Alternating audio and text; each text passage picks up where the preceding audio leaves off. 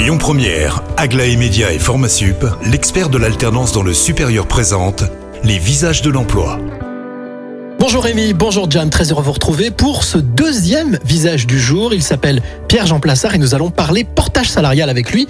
Bonjour Pierre-Jean. Oui, bonjour Cyril. Pourquoi avoir fait le choix du portage salarial? Bien, j'ai fait ce choix parce que je voulais démarrer une activité en indépendant, mais je voulais euh, limiter les risques. Et donc, ça m'a paru être la meilleure façon de procéder.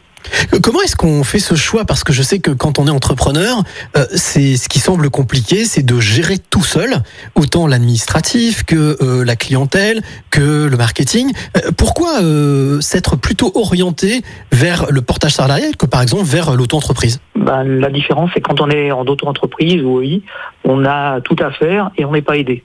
Alors on, quand on travaille avec une société de partage salarial, on n'a pas l'administratif à faire, c'est clair. Et en plus, on est aidé pour avancer dans nos démarches. C'est-à-dire qu'il y a des formations, on peut être assisté, on a des, conseils, et c'est ce qui nous permet d'avancer euh, dans notre activité qu'on est en train de développer. Je parle pour un démarrage d'activité. Ça fait deux ans que vous, vous avez euh, créé votre structure. Quels sont euh, réellement les, les vrais avantages avec le recul et surtout euh, les, les facilités que vous avez pu trouver grâce- à ce portage salarial? Le, le gros avantage, c'est que je me concentre uniquement sur mon activité professionnelle. C'est-à-dire, bon, je fais la prospection, hein, le, le travail reste le même, comme un indépendant. hein. De toute façon, c'est indépendant au portage salarial. Donc, je me concentre uniquement sur mon métier. Je ne m'occupe pas de la facturation, de, de quoi que ce soit, d'administratif.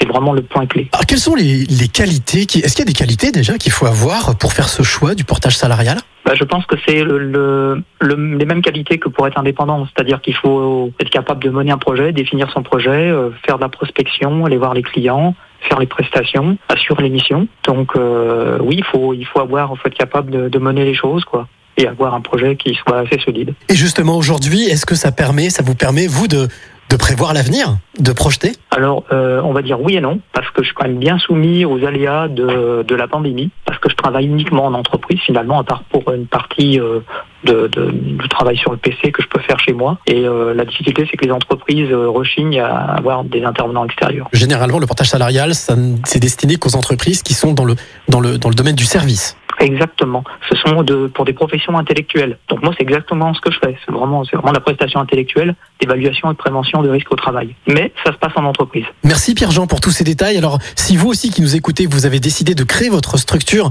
ou votre activité en 2022, ben voilà peut-être une solution accessible. Euh, Ça s'appelle le portage salarial. Alors, vous pourrez retrouver euh, toutes les coordonnées, bien entendu, directement sur lesvisagesdelemploi.com. Et moi, je vous retrouve à 16h50 avec un nouveau visage.